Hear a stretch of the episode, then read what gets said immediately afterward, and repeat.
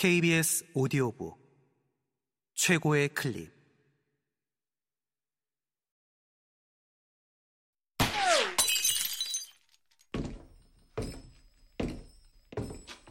KBS 오디오북.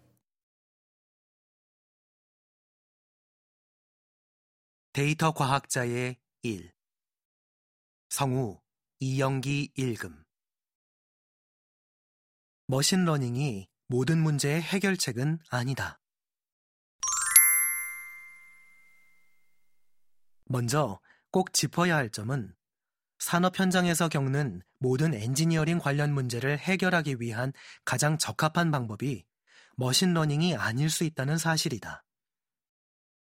머신러닝은 특정 문제를 해결하기 위한 수단일 뿐이며 머신러닝이 목적이 되어 끼워 맞추는 식으로 활용할 경우 오히려 안 좋은 결과를 초래할 수 있다.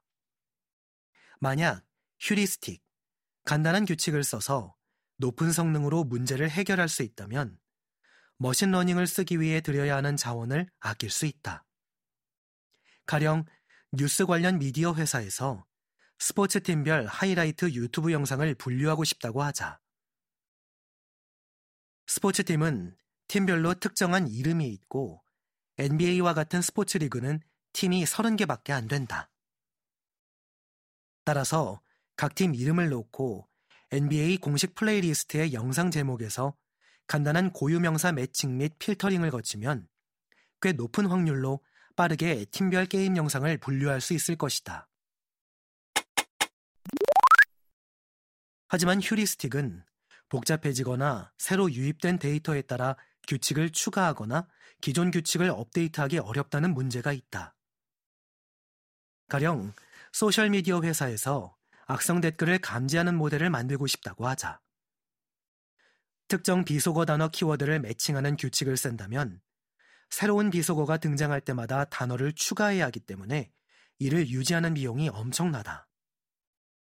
이 경우에는 머신러닝이 비용을 줄이는 효과적인 방법일 수 있다. 딥러닝 모델에 문장 전체를 하나의 입력값으로 넣고 출력값으로 그 문장의 혐오 종류와 수위 등을 분류하도록 학습시킬 수 있기 때문이다. 그럼 특정 키워드뿐만 아니라 악성 댓글의 문맥 패턴까지 학습하여 새로운 비속어가 등장하더라도 문맥이 혐오적이라면 이를 올바르게 감지하는 모델을 만들 수 있을 것이다. 머신러닝이 주어진 문제에 적합한 해결책이라고 결론 지었다고 하자. 하지만 머신러닝 프로젝트의 성공 여부는 여러 환경 조건에 의존한다. 첫 번째로 학습 데이터를 얼마나 쉽고 많이 구할 수 있는지 확인해야 한다. 여기서 쉽게 구한다는 말은 새로운 학습 데이터를 일회성이 아니라 끊임없이 얻을 수 있는 데이터 관리 시스템이 갖춰져 있음을 뜻한다. 예를 들어 이메일이 스팸 메일인지 아닌지 구분하는 모델을 만든다고 하자. 우리는 종종 직접 스팸 메일을 기본 편지함에서 스팸 메일함으로 옮기는 작업을 한다. 이 작업을 통해 우리는 이메일 개발팀에 지속적으로 새로운 학습 데이터를 제공한다. 개발팀은 일정 시간이 지난 뒤 새로 유입된 스팸 메일함 데이터를 종합해 학습 데이터에 추가하여 모델을 재학습시킬 수 있다. 만약 새로운 데이터를 구할 수 있는 시스템이 갖춰지지 않았다면 모델은 쉽게 도태되어 장기적으로 사용할 수 없게 된다. 두 번째로 하드웨어 예산을 얼마나 확보할 수 있는지도 중요하다.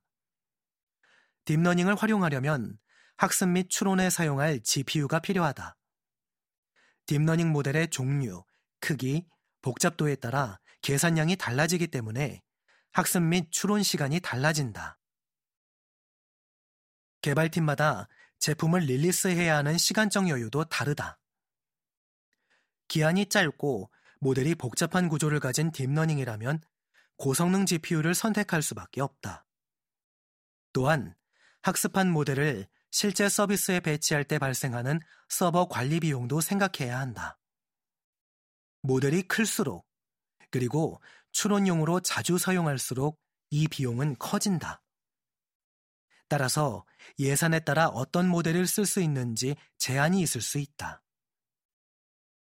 마지막으로 해결하려는 문제와 유사한 주제를 다루는 최신 머신러닝 논문이 존재하는지, 코드로 재구현 가능한지, 관련 오픈소스, 누구나 접근해 사용할 수 있는 코드 기술이 있는지, 응용 가능한지 여부도 중요하다.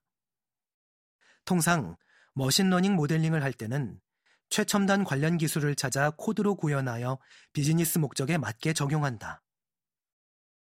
만약 검증된 관련 기술 논문이 전혀 없다면 모델에 관한 리스크가 커지기 때문에 훨씬 더 세밀한 검증 단계가 필요할 것이다.